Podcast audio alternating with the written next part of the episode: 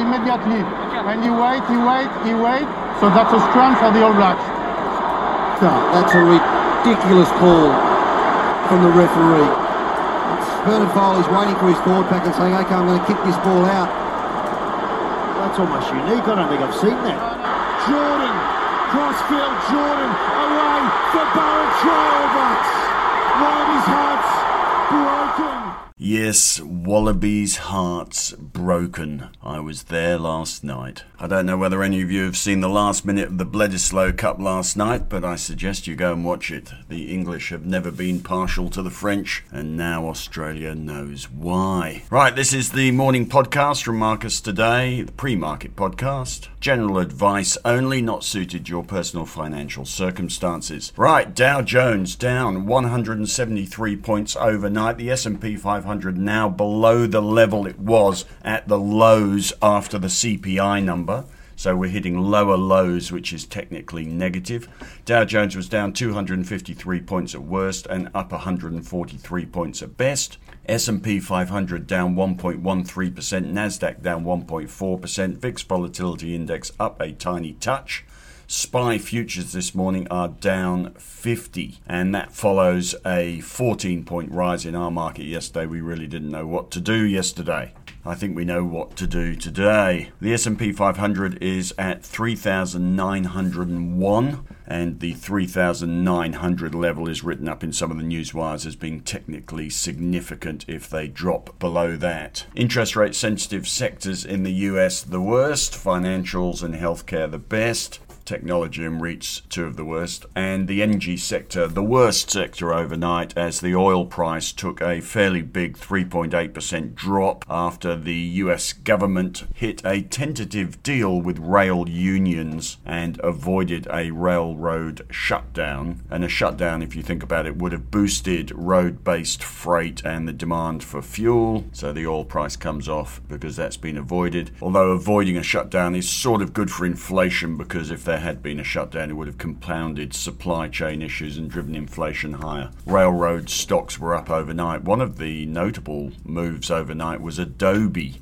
it dropped 16.8%. They've announced the acquisition of a company called Figma for $20 billion and it knocked $30 billion off the market cap of Adobe. Figma is a future of work company. It is collaborative software for working, not necessarily at home, but for people working collaboratively over the internet. The issue for Adobe is recurring revenue from Figma is 400 million. That's 2.8% percent of Adobe's revenue. So they're getting 2.8% more revenue, but they're paying the equivalent of 11% of their own market cap. So the market didn't like that. Anyway, Adobe aside, there were some better than expected retail sales numbers overnight. Looks like motor vehicle prices and dining out having a bit of a boom, and the better than expected retail sales numbers give the Fed another excuse to raise rates. They've got a meeting obviously next Thursday. The chance of a 100 basis point rate rise are running at 20%, which is actually down from 25% yesterday and 32% on Tuesday. There was also another decline in weekly jobless numbers. Number of jobless is now at the lowest since May. Other things overnight, the IMF and the World Bank warned about the risk of global recession. The US dollar index had another small rise. The Aussie dollar is now down to below 67, 66.92. It was 69.16 cents on Monday. US bond yields continued their relentless rise. Two year hit another 15 year high, and the 2 and 10 year yield curve inversion is up from 13 basis points to 41 basis points. So the two year is now 41 basis points higher than the 10 year, which is supposed to herald recession, of course. Most commodities lower. BHP and Rio down 0.65 and 1.5 in the US, and US resources stocks almost all down a little bit. Although Vale managed a 1% rise in Brazil, and the iron ore price was up a tiny weeny little touch. Most of the metal prices lower. Nickel down 4%, coal down 1.5%. Natural gas price dropped 8.7%. Haven't seen any headlines on Ukraine today. Unfortunately for the gold bugs, gold dropped again savagely. $32. There was a day this week it was down 34. That was big, and then we've got another 32 here. Ouch. Lowest level since April last year. One Newswire comment was that the economic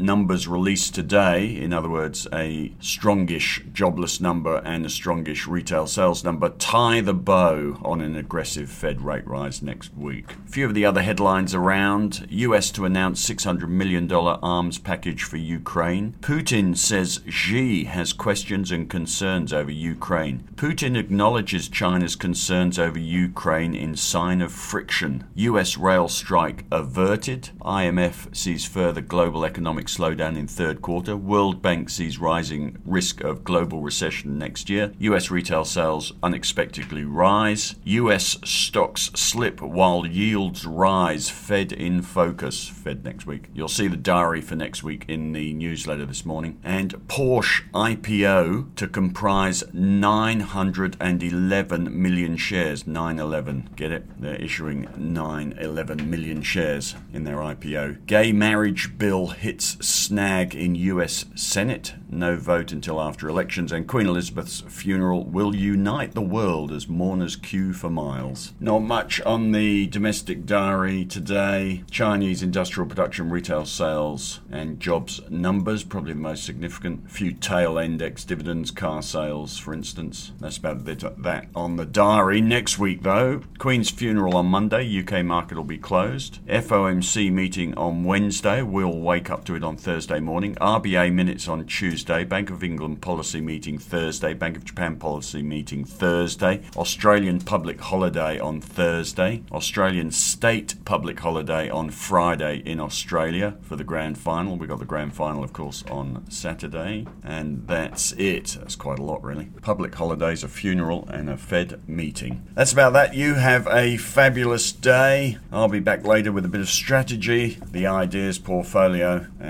we'll be back with the end of day podcast around 5 p.m.